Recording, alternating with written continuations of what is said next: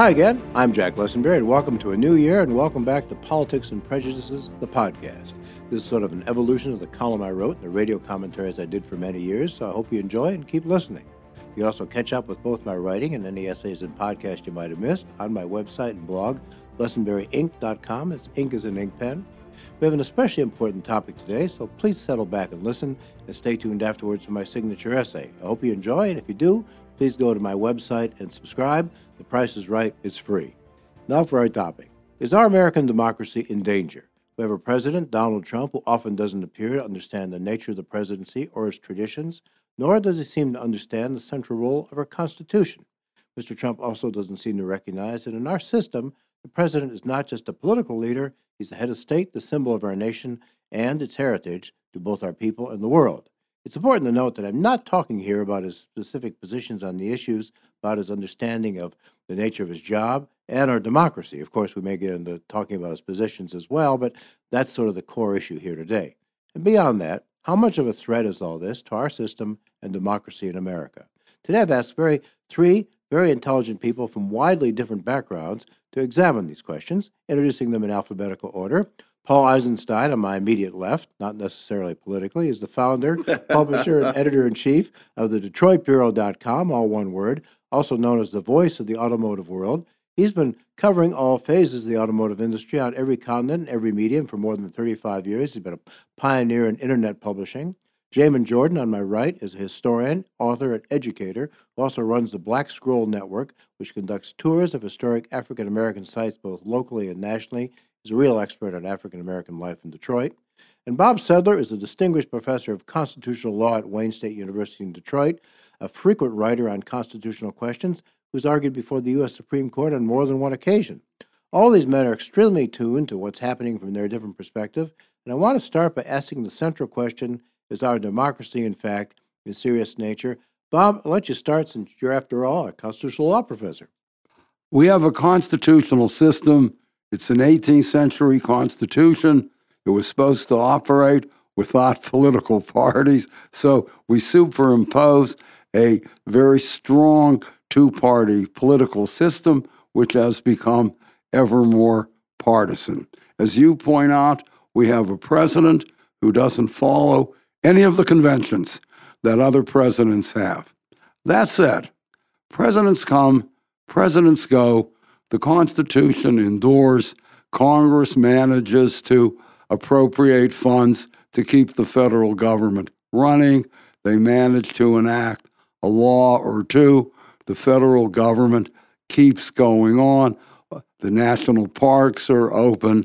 Uh, I think we just pay too much attention to current controversies. We have a system that has worked for us for over two hundred years. It has its crises, and I've been through the Nixon impeachment, the Clinton impeachment, the two thousand election, and again, the Constitution endures. Now, Jamon Jordan, when that Constitution was written, folks like yourself weren't even seen as people. That's right. So I'm wondering, from your perspective, do you think we're in more serious trouble than we've been before? So, yeah, there's, there's a his, history of the Constitution being less than democratic for a lot of people who live within the United States. And of course, African Americans for many years weren't considered citizens of the United States. And when the Constitution was written, they're really written out of it as citizens. And they're only included um, without using the word slavery, but they're included as people who are enslaved. You don't actually get the word slavery until the thirteenth amendment, which makes slavery unconstitutional. That's just the irony of the Constitution. But uh, so you have that limitation of the Constitution being fully democratic for everyone at its founding. However, even though uh, I'm hearing what Bob is saying, that, you know, the Constitution endures beyond presidents, presidents and other folks who are part of the United States government have done some really horrific things, even though their term has gone away. But the effects of that we're still living with. And so um, when we think of presidents, Andrew Jackson, for instance, so when Andrew Jackson is the president and the Supreme Court makes a ruling that recognizes the five civilized tribes, particularly the Cherokee in Georgia, as a nation. And Native Americans. United, yeah, Native Americans, that they should be treated as a nation. Well, Andrew Jackson says, well, Marshall made that ruling, but let him come down and enforce it. Right. And so we still get the uh, Indian Removal Act and the, the Trail of Tears while he's president. He's violating the Supreme Court. He's violating the Constitution. He's going off on his own. And so now we have a president that kind of seems to, in his rhetoric and in some of his actions, he's taking a cue from people like Andrew Jackson. And even um, when Roosevelt interns Japanese uh, Americans um, during World War Two, they're in violation of the Constitution. And those ramifications, even though Roosevelt is no longer the president and Andrew Jackson, of course, won't be president forever, the ramifications of those um, um, presidents acting like dictators still lives with us, and the, the effect of it is still felt. Uh, Paul, Paul Eisenstein, you see the world, of course, from an automotive perspective, but you're all over the country all the time with all yeah, these auto but, shows. You talk to a lot of business people. Yeah, I want to follow up on a couple of points yeah. here. If you look historically, presidents have always run afoul of the Constitution. It's a natural nature right. of of any good government system that you push the boundaries. Uh, and the Alien and Sedition Act, which goes back to the earliest days when John Adams, right. one of the founding fathers, seventeen ninety-eight, right, yeah. uh, threatened basically the, the First Amendment, free speech. It was a First Amendment for a very big reason, and yet one of our first presidents challenged it. Uh, so, and of course, it was Thomas Jefferson mm-hmm. who. We really saw the rise of parties, so the partisanship was intense in that period. And we forget that in the eighteen hundreds, uh, media were as divisive and partisan as they are today. So we so, have a so. historical precedent for much of what's happening. What is particularly unusual and what's worrisome to me is that it is all coming together simultaneously in some very bad ways. Uh, the partisanship has reached a point where it's fracturing public respect both for the political system and for the Constitution itself. And we have particularly one party right now. I'm not trying to be partisan, but we can't help it when we see a Republican Party that seems quite willing to know that we are really threatening the fundamentals of America, never mind just traditions. You don't have Republican leaders going to President Trump as they did to President Nixon and saying, you can't do this. Right.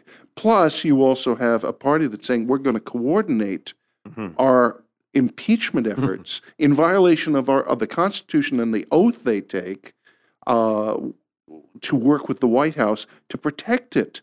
So there's all sorts of things that are happening here, plus a president that is frankly, my personal belief is that he is mentally incapacitated. I mean, he's, he shows that more and more uh, Well, David Trott said that, the Republican congressman from Michigan who quit a couple terms. Yeah.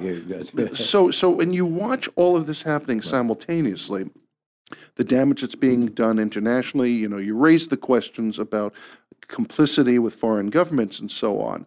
I think that the the assault coming from so many ways at such a level that there comes a point where tradition and Constitution hold, but I wonder if we're not fracturing things, mm-hmm. especially with the ability to break public sentiment. Mm-hmm. Bob, what do you think? Well, again, I agree fully.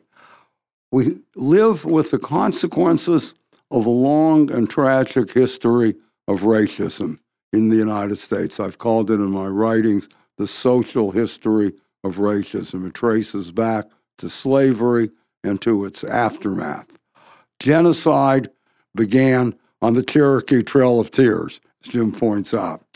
And I've done a lot of civil rights, civil liberties litigation over the years, and the answer is you win some and you lose some and you keep going. It is one of the strengths of our democracy, though we do have elections every two years for Congress and every four years for the president. We do have a court system where courts do apply the Constitution. Sometimes we like the results, sometimes we don't. But here's what I worry about. When we were kids, you're just a young guy, but when we, we're all over sixty. When we were kids, our parents might not have voted for Dwight Eisenhower, they might not have voted for Harry Truman, but you respected the president. Absolutely. And that seems to have been lost, and this president seems to do. You never thought of a president, you thought of a president maybe starting a bad war, but you didn't think of a president sitting in the Oval Office sending out tweets about Meryl Streep. Mm-hmm. Just, you know, it's, mm-hmm. what do you think? Mm-hmm. You know, we had an election. We don't vote for the president. We vote for electors. It's an eighteenth century concept, but that is how we elect the president. We we do have checks and balances.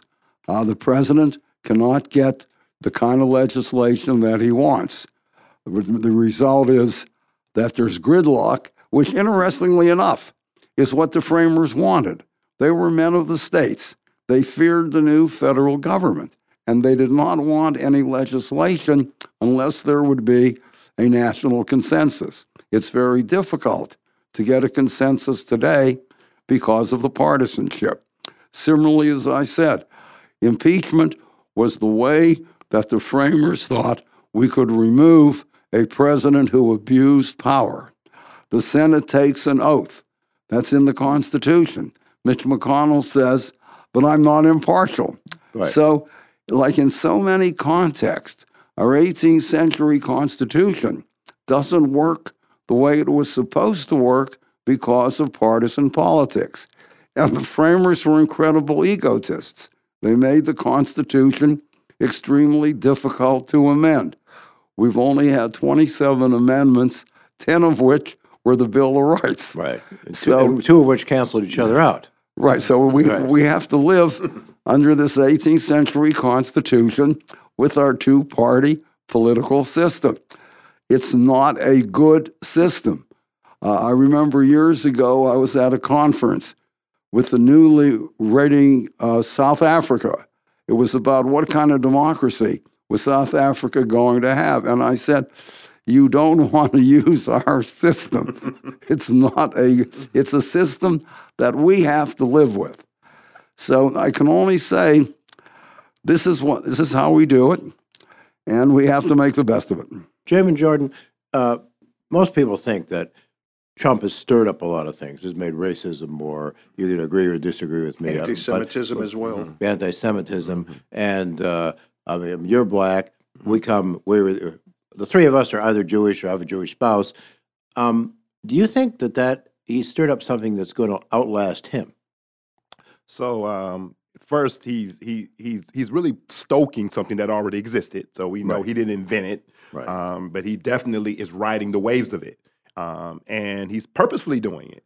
And what he has done is he's created a really a substrata of of supporters who do not care about anything else he does.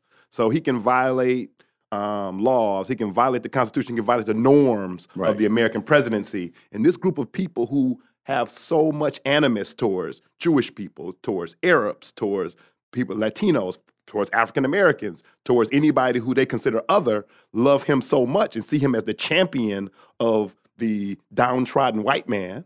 They will support him despite that. And, and that, to me, is pretty dangerous. I'm really kind of following Paul, following Paul on that. That's really kind of dangerous because what I see is for his opposition, the Democrats, the, the people who vote for Democrats still have all these debates about, is this the best guy? Is this the, is his policies right. correct? While for his group of people, they don't care about any of that. They don't care about his policies, um, his tax policies, his military policies. What they care about is this animus that he's stoking. They like that so much that they'll support him no matter what. And that is really a problem, and that is really a danger to democracy, maybe on a scale beyond what we've seen historically. I, I have a, uh, a neighbor out at a cottage we have out near Pinckney, which is, of course, Trump country. Right. In fact, was even where the uh, the Klan mm-hmm. was headquartered not that many decades ago. And when I talked to him, very bright man, but he comes from the mindset, I want the system to be smashed so we can build it up again. So he likes Trump from that. Mm-hmm. There's a lot of anti, mm-hmm. dash, and then fill in the blank that Trump is connecting. Not necessarily all agree, mm-hmm. but you have anti-immigrants, you have anti-Semites, anti-black, mm-hmm. anti-big government, anti-Democrat, anti... And all these folks feel that he is... They like the rage he's kicking up mm-hmm. for various reasons. But one of the things that concerns me particularly, and it, it, and it ties to this, is that he has taken to an astounding degree what we started seeing with two former presidents. First of all, Nixon, and then even more effectively with Reagan. And that was the combining of religion and politics in the United States. I think perhaps the most dangerous thing that has happened to democracy over the last half century was the, the basically legitimizing of the evangelical right to have a very strong seat at the table. Now, we've always seen religion have a role. In fact, we forget how strong religion was in social and politics in the eighteen hundreds. But this particular niche of people who have all sorts of particular issues, uh, whether it be anti-Semitism or, or whatever. And we see that now. And the, the great irony is that you have people who are literally calling him the second savior, mm-hmm. yet he yeah. is a man who has affairs with mm-hmm. porn stars, mm-hmm. multiple wives. His personal so behavior on. is about as, as Christian as I'm representative of a, an Olympic sprinter. I mean, right. So, so Jamon, why is why do Christians tolerate you come to uh, well, this kind of behavior? Yeah. So one of the things that I see in the evangelical movement, which is much more violent today than it even was in Reagan's day, is that they the the, the evangelical movement is a is much more. Or has become, particularly its political wing, has become much more anti-stuff than they are pro-stuff. So pro, when we think of pro um, uh, morality right. and pro having a good family. That's a good point. They, they yeah. are less that and right. more anti- right. people who they consider Muslims, so right. Arabs, anti-abortion, uh, abortion, anti-Semitism, anti, um, L G B T community. So they more, much more, and and and Trump is not really talking about being pro things. Right. He's talking about being against a whole bunch of stuff.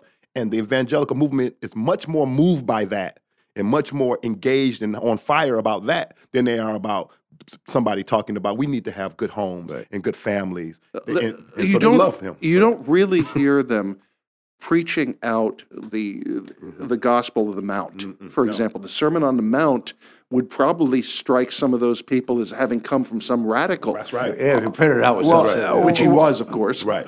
One of the ironies in the nineteen sixties, the religious groups were in the forefront of the civil rights movement. Right. I remember a Jesuit priest that I knew said, "We are a dogmatic faith, and racism is wrong." And now, as you point out, it's become an anti. You know, I was one of the right. lawyers with my former student, Dana Nessel, challenging Michigan's ban on marriage for same-sex couples. And I was at the Supreme Court when we had the arguments.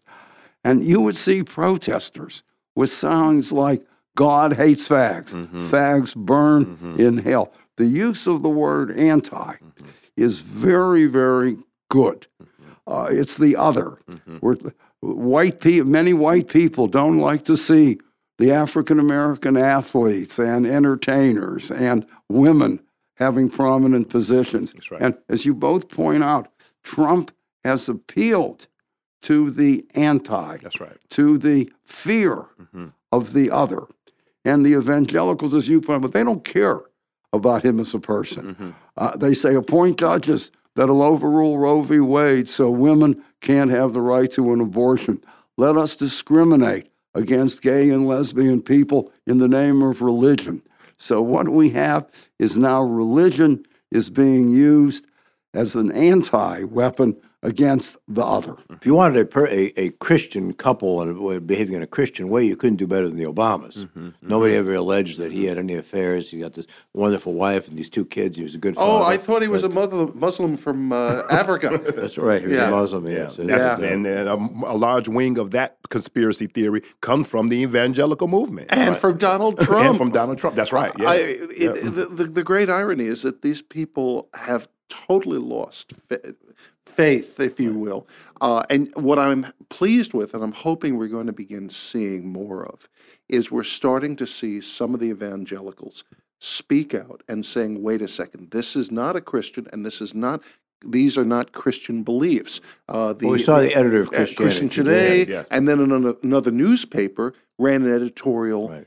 countering that, and the mm-hmm. uh, editor-in-chief, I believe it was, he stepped down. He stepped down. Right. Mm-hmm. So we're beginning to see that. And and I don't want to tar and feather anybody who is evangelical. No. I know some people who I have wonderful conversations mm-hmm. with who talk about who to them it's not it's not Leviticus and the like, the who preached all the things that you could get stoned to death for. It's preaching the Sermon on the Mount.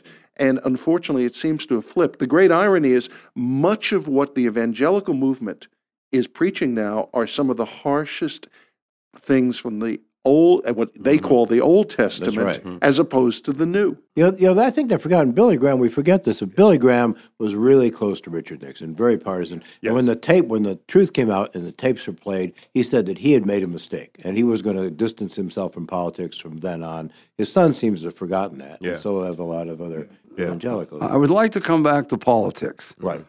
There was a time in our two-party political system when the Democrats still had more power in the South, right. when you would talk right. about moderate Democrats and liberal Democrats.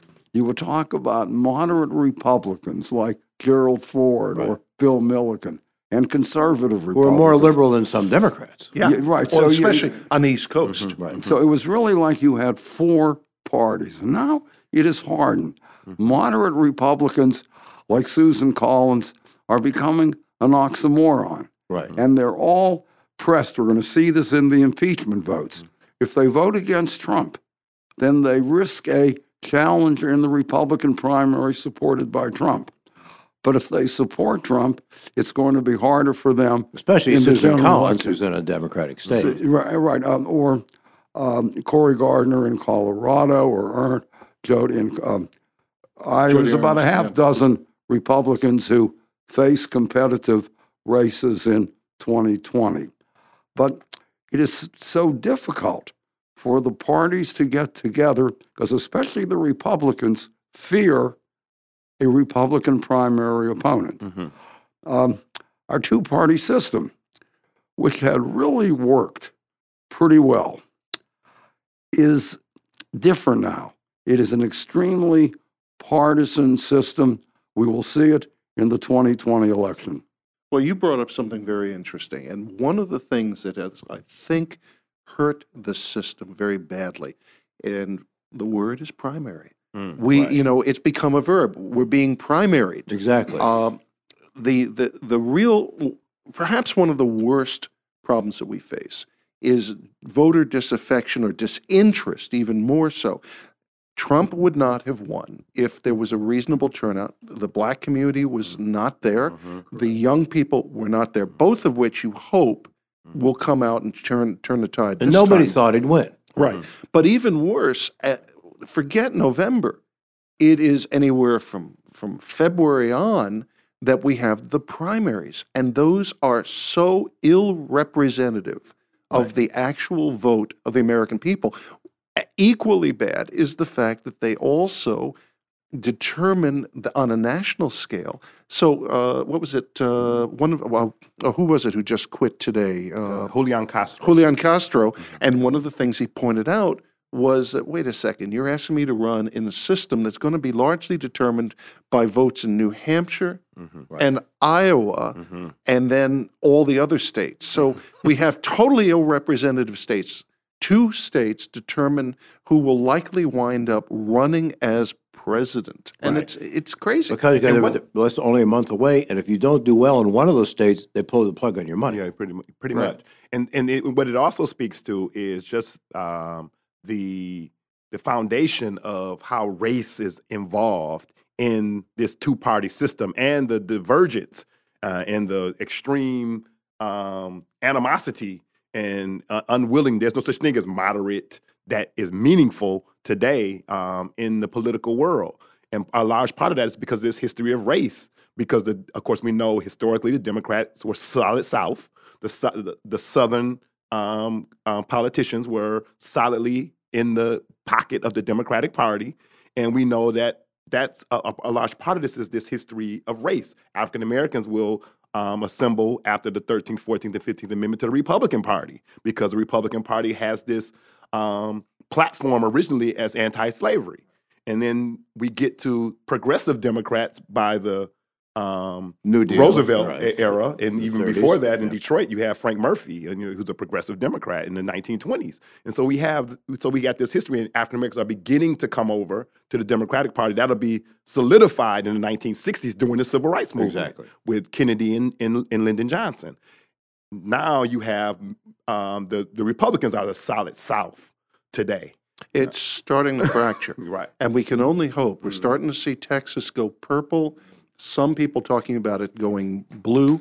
Virginia, Virginia has become a Democratic state. Yes, it has. We're starting to see it mm-hmm. in a few states. And the thing that really scares me, and we should all be scared about coming forward, is disenfranchisement. Mm-hmm. It the the fact that the Supreme Court a few years ago removed, removed the protections mm-hmm. and the Republicans are instantly showing right. that they are going to do exactly yeah. what everybody feared. Immediately, Texas begins passes a law right after that important provision of the fifth, uh, of the Voting Rights Act is uh, removed by the Supreme Court. Immediately, Texas comes up with a new voter um, uh, I D um, program. Well, the the disenfranchisement yeah. every time they turn around, yeah. the, if anybody does an investigation, they find out that they'll. It's totally mm. imbalanced towards getting rid of blacks, mm-hmm. and that there's a significant number of people who are legitimate well, here, voters. Here's what scares me, right. and this is a, sort of a higher... Right. The, in the world in which we grew up, we were taught that the, the ideal was a sort of plural society, liberal plural society, toleration for everybody, everybody getting along. Liberal with, with the small L. Liberal with the small L, mm-hmm. good point. Right. Mm-hmm. And we thought we were getting close to... I thought at the time of Obama's victory, well, this may be the final stage, and but... we seem to be going radically in the other direction. Bob, what do you well, think? Uh, again, this is true. This is reality. I do want to come back to the courts. Maybe this is my experience as a constitutional lawyer. But to talk about disenfranchisement, there have been favorable court decisions. Pennsylvania Supreme Court on gerrymandering, uh, federal courts in North Carolina on efforts to disenfranchise. I want to make one point that I think is often overlooked.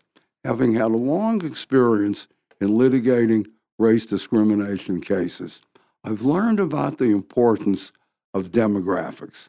One of the things that scares white voters is the demographics, that we are becoming more and more a nation of color. Sort of like old white people are dying off. They're replaced by younger Hispanics and African Americans. And the change in Texas is due in large part to an increased Hispanic population. So that's another part of fear. It's the others are out, out reproducing us. That's right, that's right. And there's a fear that someday we're going to be a nation of Of color. Mm-hmm. Uh, that's part of it, too. And it's enhanced by people like Trump. Yes, right. Uh, and others who say, I can make that work for me politically. There's this calculation, this calculus that is uh, the Republicans have largely embraced right. uh, over the last twenty to thirty years, which is to highlight the other. Reagan did it, but it's it's come to an art form now. And I, I have to admit that I'm not as um, optimistic as Bob is about the Constitution being able to rein in um, Trump and anybody else like him um, to moving us a, a, away from this dictatorial kind of discussion and this anti-everybody um, who's not like him um, world. I, I, I'm not as optimistic that the Constitution is going to be able to do that in these modern times. I, I mean, of course, I would that that would be what I would like to happen, mm-hmm. but I am not so optimistic that we don't end up going the other way. I, I, I uh, tend to agree with you. We already have seen right. that the Senate, particularly led by McConnell, which I do, who I do believe will go down in history as one of the worst. Wow. He, he he's taken positions that are just so irreproachable. Some would argue it's even less excusable for him because he knows the system. He knows how right. it's supposed to work. Right. Trump, Trump, to an extent, is Homer Simpson in a bad mood. Yeah. But, but the other thing that, that worries me, and I, I would imagine, Bob, you, you have to be looking at with concern, the race to put in people who are clearly unqualified. The Republicans have now rejected the National Bar Association as somewhat of an arbiter right. of judges and the Supreme Court. First of all, we saw Mitch McConnell steal a seat That's from right. the Supreme Court. That's so exactly that right. that is something of deep concern. Mm-hmm. We basically had a fracturing of his role, his responsibility of hearing out a nominee.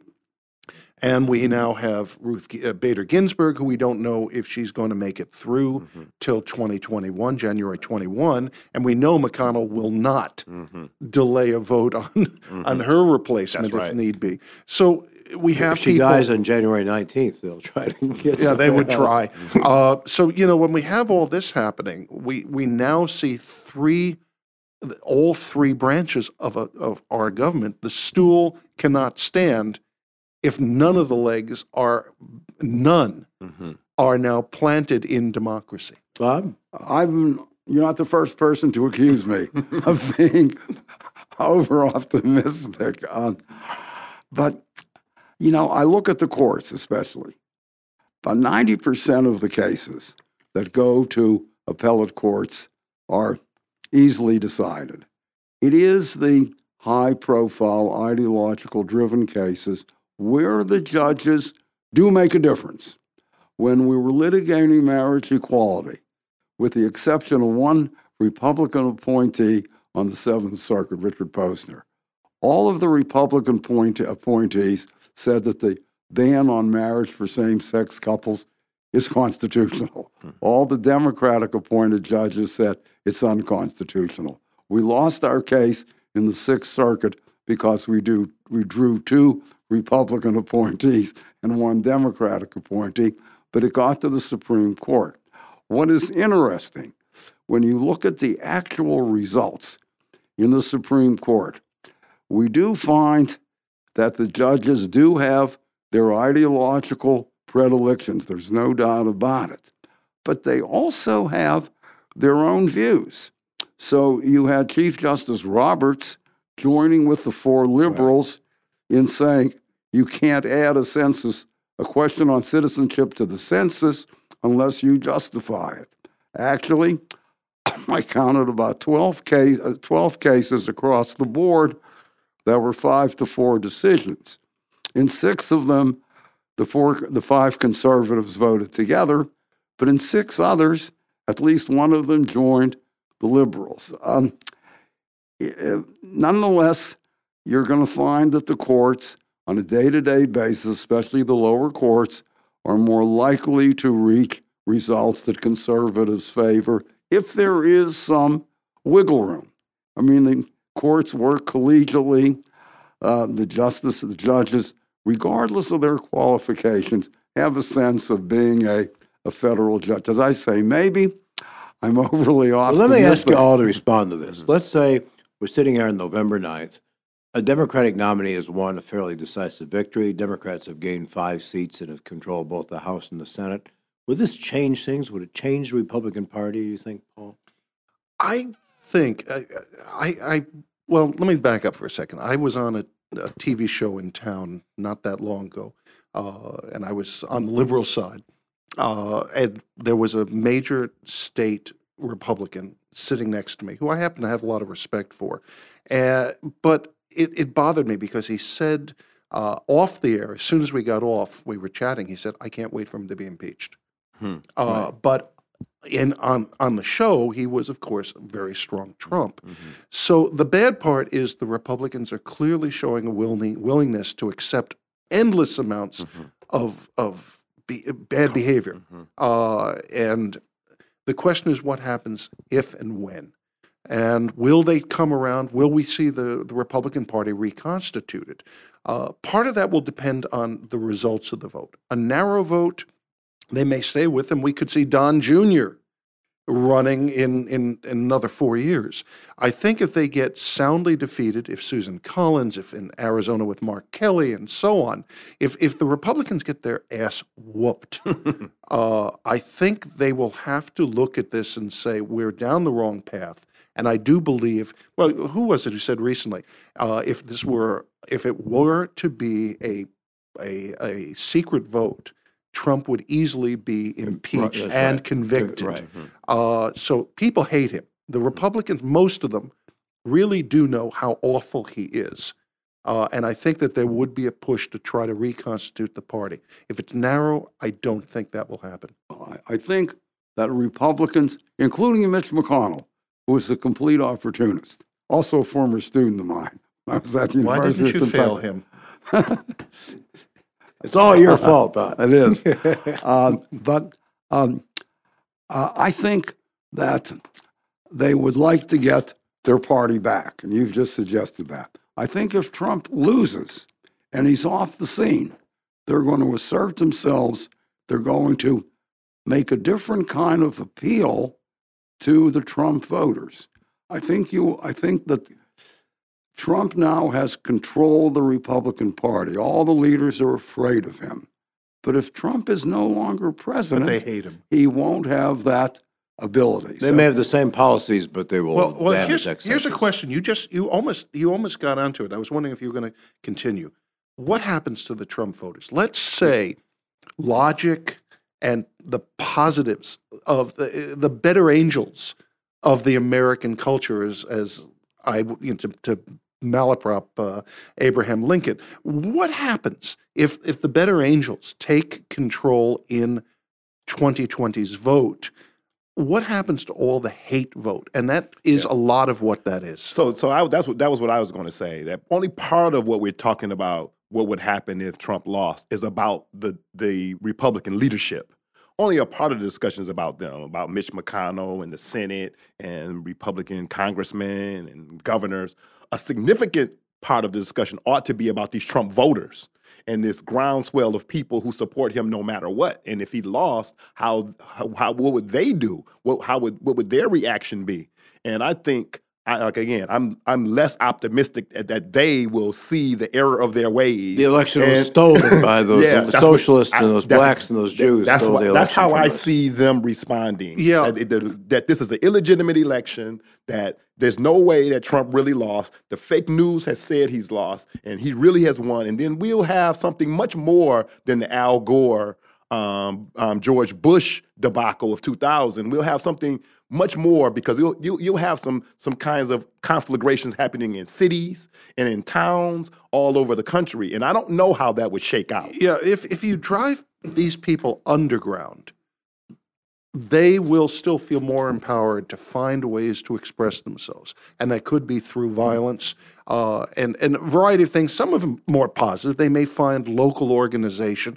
Remember, a lot of these people have taken over school boards all over the country. They've taken over towns. So in some ways, they've been effective at getting their agenda through the system, and Trump was a way to get it through the system. Now, you know, everybody talks about the monolith of the Trump voter.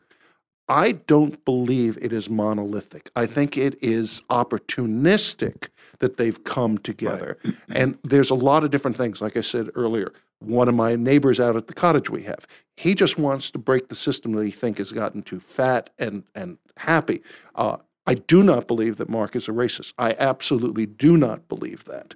Uh, I know other people who are. And when I look and I see the different reasons, there are certain commonalities that come together, but there are also great differences between the various Trump voters. In some ways, when we talk about the Trump voters that they're monolith, well, there's, there's there are people who just voted Republican because that's what they well, do. Well, that's, yeah. that's the yeah. point that I wanted to make. Yeah.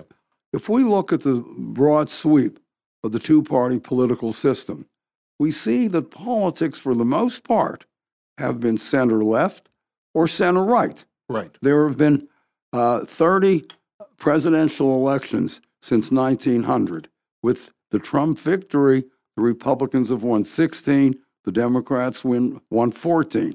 When it looked like the Republicans were ascending, then you have the two thousand eighteen uh, congressional elections. So you've got about twenty percent of voters who may be in the middle. An interesting statistic, uh, these are estimates, of course, but then in the two thousand sixteen election, fifty-three percent of white women voted for Trump. That's right. Now, there was a big difference in the two thousand eighteen election. I honestly think that, as I say, when Trump passes, you will not find a major Republican leader appealing to all the bad things right. that Trump did. Somebody tweeted the other day, I saw one of these women and said, I voted for Trump because I thought he could drain the swamp, and he can't even drain a bathtub. And, uh, but and well, we should remember, well, this, here's this, what I'm going to throw out there one statistic before I forget it, to turn over to Paul. Trump got exactly the same percentage of the vote as poor Michael Dukakis. We have mm. to remember that. There was just a third party, and the odd distribution made it. But he did not win a giant landslide, despite his lies. No, yeah, I mean, fifty thousand right. votes in a few states. Uh, yeah, yeah. And, and they continue right. to try to. I mean, that's one of the reasons. He knows how poorly he really did, mm-hmm. and he has to convince himself, a man whose ego cannot accept anything except constant victory, right. has to constantly reinforce right. and lie to himself. That's the worst part, is I think his lies really are to himself. Uh, but one, one of the things that I, I wanted to point out, I think that we have to look at some of the fundamentals of the Trump voter. If we if we just look at them as sort of the enemy or whatever, if you're if you're anti-Trump, you're making a big mistake. You have to find out what this this alienation and disaffection is all about. And I look, I'm a boomer. Uh, I grew up in a in New Jersey, and the southern part of the state tended to be more conservative. And I look at a lot of these people. Some are definitely outright racist. Some are easily convinced of fearing the other because they don't know the other.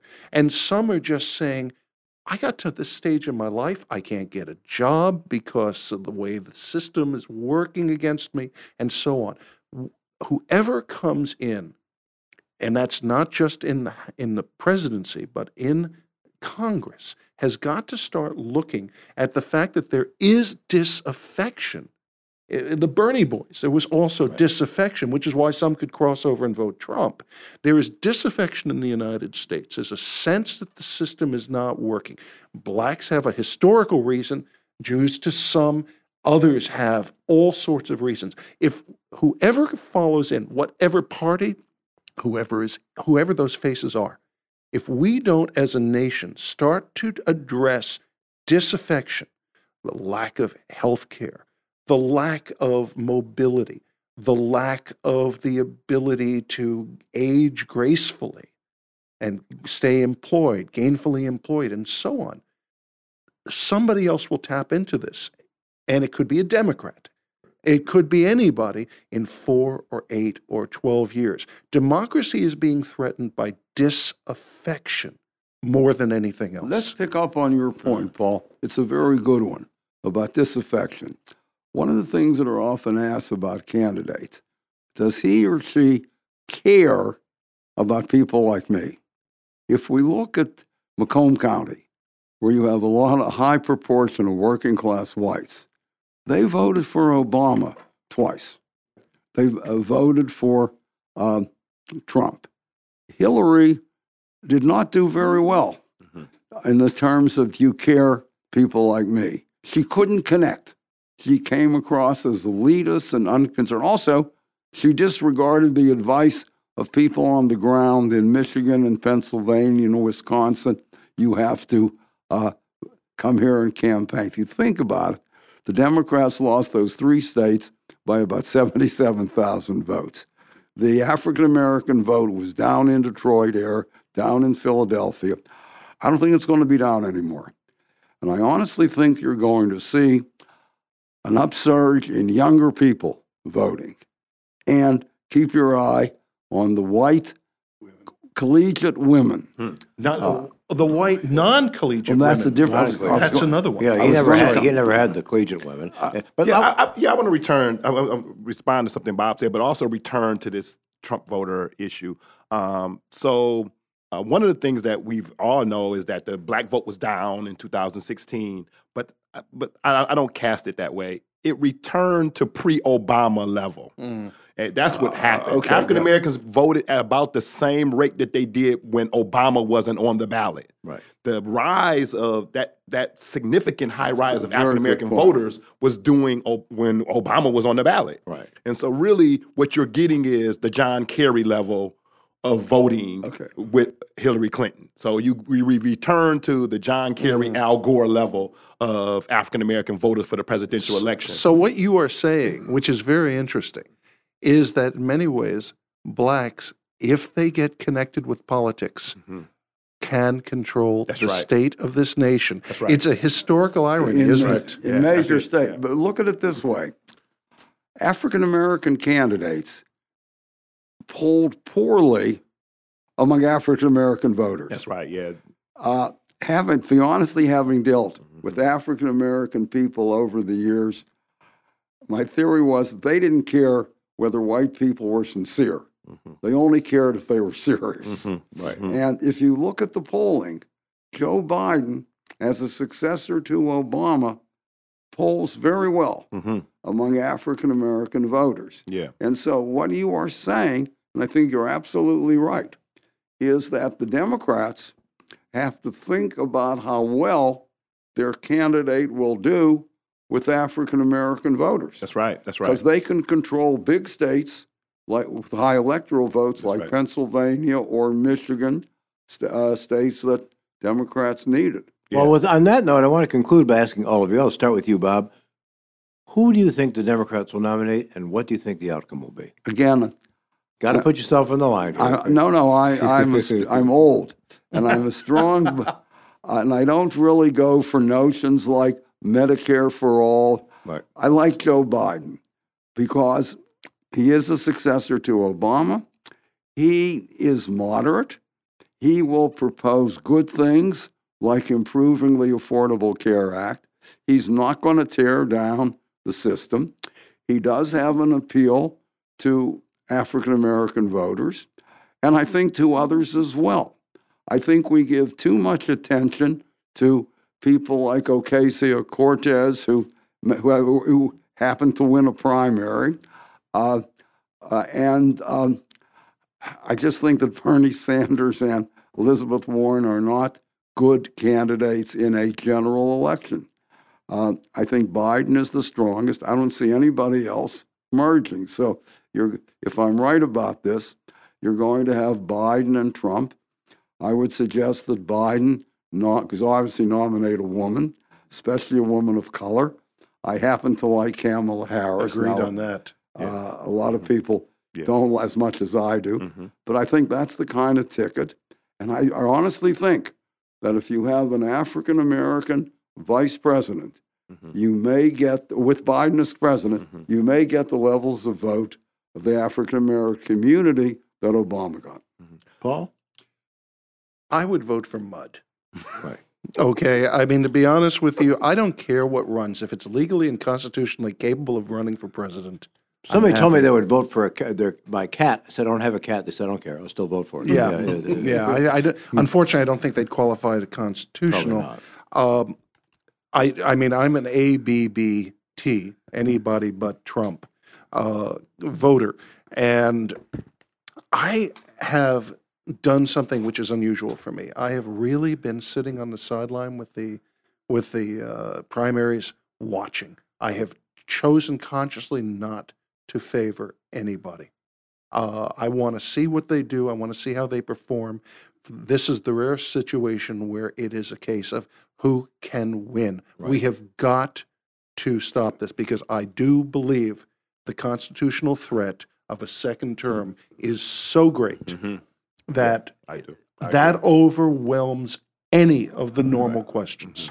Mm-hmm. Jamon? So, so who do I see as um, probably winning this primary is whoever wins the Iowa caucus. So when, because I, because I, I really have, I, I agree with Bob that the African-American voters are really have a, a large stake to play in the primaries first and then in the general. There's not many in Iowa. Yeah, that's right. And so what happened in two thousand eight for Obama was African-Americans were supporting Hillary Clinton. But Obama had a on the boots, on the ground operation and won Iowa. African Americans saw him as serious then. Once he won Iowa, they said, oh, well, this guy won Iowa. I mean, that's not South Carolina. That's predominantly white voters. And if white folks will vote for Obama, then we'll vote for Obama. And African Americans switched their allegiance in the primaries from Hillary Clinton to Barack Obama, who they at first thought could not win. So they switched over. Bernie or Elizabeth Warren or one of the other candidates, because right now um, the African-American voters are primarily with Biden, they would have to have a strong boots on the ground operation and win Iowa and or uh, New Hampshire. And that would make African Americans rethink their support for Biden if he's lost two primaries. Can I ask one quick? Can I ask you a quick question? Yeah. Mm-hmm. uh, Buttigieg has a certain energy that really connects with a lot of yeah. people. He's sort of like he could a, win too. Yeah. He's the sort of guy that a yeah. lot of people talk about. Yeah. You know, just on the if if if if. Yeah. yeah. And there's a certain Kennedy-esque quality yeah. to him. Yeah. If but he has had a major problem connecting with the African American community. Yeah. Would that change? Yeah. If he could win both of those, if he could win or or, or really win one of them, but it'd be cl- not even be close.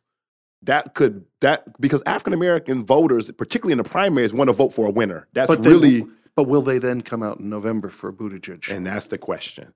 Will they support you in the primary and then come out in large numbers? Well, I think you would have to take a Harris or a, a yeah, uh, uh, Stacey yeah. Abrams. Yeah, he'd have to pick a, he'd have to pick an African-American. Stacey uh, Abrams would be another yeah, he'd great have to choice. Pick an African-American running mate but do you to bring think, that out. Do you think whoever that nominee is can beat Donald Trump? No, I don't. At this point, I don't. I think the Democratic Party is so fractured. You have a Bernie wing of voters who will not vote for anyone but Bernie. Um, I said that in two thousand eight. Right. And that was, you, yeah, mean, and, you mean two thousand sixteen. Yeah. yeah, you're right. I'm sorry. I said that in two thousand sixteen. Yeah. And um, a lot of people didn't agree with me, but there's a wing of them that will not. And if Bernie isn't the candidate, which I don't, I, I like. I'm, I'm really shaky that he will be the candidate. But if he's not the candidate, I see Donald Trump being the winner. Now, here, here I disagree. Mm-hmm. I, I honestly think that the Sanders people, the Warren people, all of them, when this is over, whoever the nominee is, they're not going to sit on their hands. They are going to be anybody but Trump. I honestly think they will be brought into the we must beat Trump movement. I think, well, I just want to add one other thing because we're getting, r- running close on time here, but the problem with the challenger, I agree, Pete Buttigieg could win Iowa, could win New Hampshire, but then you, you got four little states, and then on Super Tuesday, you've got fourteen states. That's right. On the tenth, uh, that's March third. On the tenth, I think you've got about uh, seven big states, and you got a bunch more. And it would be very hard for a newbie mm-hmm. to be organized in all those states, and and uh, it, lightning could come in a bottle, but you know that's a, that's a, where everybody knows Biden everywhere. That's my point, and I honestly think that which is not necessarily good. No, uh, well, there's well, that. Better than Trump in terms of Democratic voters. Mm-hmm. I don't think that the Iowa or New Hampshire primaries are going to be all that important, given, as you point out, how clo- how close in time the other primaries will be. And as you say, everybody knows Biden. Of course, everybody knows Warren. Everybody knows Sanders. Buttigieg, he doesn't seem to, as you say, he's not connecting with African-American voters. That's right. And I don't see him doing all that well overall. In any event, I think from the standpoint of those of us who are concerned about the future of democracy, it is very important to defeat Trump. On that note, this has all been fascinating, but a bit scary, and I want to thank mm-hmm. all our guests for making time out of their busy lives to do this podcast. I also want to thank Judy Greenwald and all those others who have contributed to help keep these podcasts going. If you, too, would like to help me keep, stay on the air, I'd be thrilled if you could send a contribution to me via PayPal on my blog, lessenberry inc dot com, ink is an ink pen, or via snail mail to Zing Media Group, one eighty-six North Main Street in Plymouth, four eight one seven zero, or just message me on Facebook for more details. Also, again, please check out my blog. It's an ink is an ink pen, as I said. Click the button, subscribe to both my podcast and other writing. Listen to more episodes, tell your friends, and make suggestions. This is Jack Lessenberry with the Politics and Prejudices podcast. See you all again soon.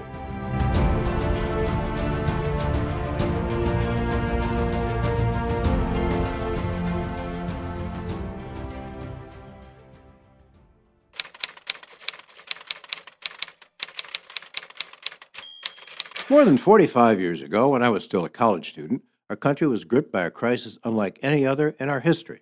But a president of the United States who, it turned out, had lied to the people and obstructed justice. After months and months of national stress, indisputable proof came to light that he'd done these things.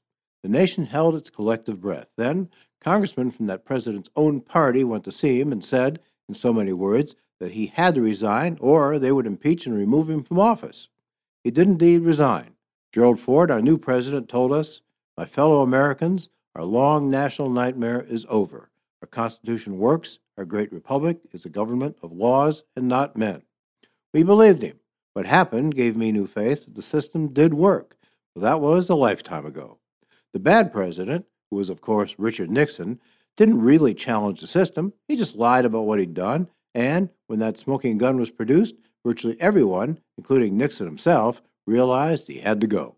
We live in a different world today. Twenty years ago, President Bill Clinton was impeached in a partisan opera buffet maneuver in which everyone knew he wouldn't be convicted. No matter what the official grounds, everyone suspected he was really being impeached for lying about extramarital sex. But at least he was deeply embarrassed, and his fellow Democrats were angry. That doesn't seem to be the case with Donald Trump or the Republicans. Nobody, by the way, had to be an investigative whiz to find the smoking gun in the Donald Trump impeachment saga. He voluntarily provided it himself in the form of his transcript of his quid pro quo phone call, among other things, and said, in essence, so what? Nor is the attitude of Congress the same as it was during the Nixon impeachment hearings. Back then, while there was a partisan aspect to it all, once the White House tapes provided clear proof that the president had obstructed justice, virtually the entire Republican delegation demanded he leave. It's also worth knowing that it's also worth noting, rather, that two years before that, Nixon had scored one of history's biggest landslides, winning more than sixty percent of the popular vote, becoming the first president to win forty-nine of the fifty states. Donald Trump, of course, decisively lost the popular vote and just squeaked in. Yet the Republicans in Congress have marched in virtual lockstep with him in a way that reminds me of the way Soviet officials used to follow Stalin's decrees. I find this especially frightening. I have enormous intellectual as well as professional and personal respect for Professor Bob Sedler. He believes our democracy is not in serious peril because, as he put it, presidents come, presidents go, but the Constitution endures. I hope he's right, but the Constitution only matters as long as those in power, as well as the people who are governed, respect and believe in it. I'm Jack Lessenberry. Thanks for listening. I hope I'll see you next time.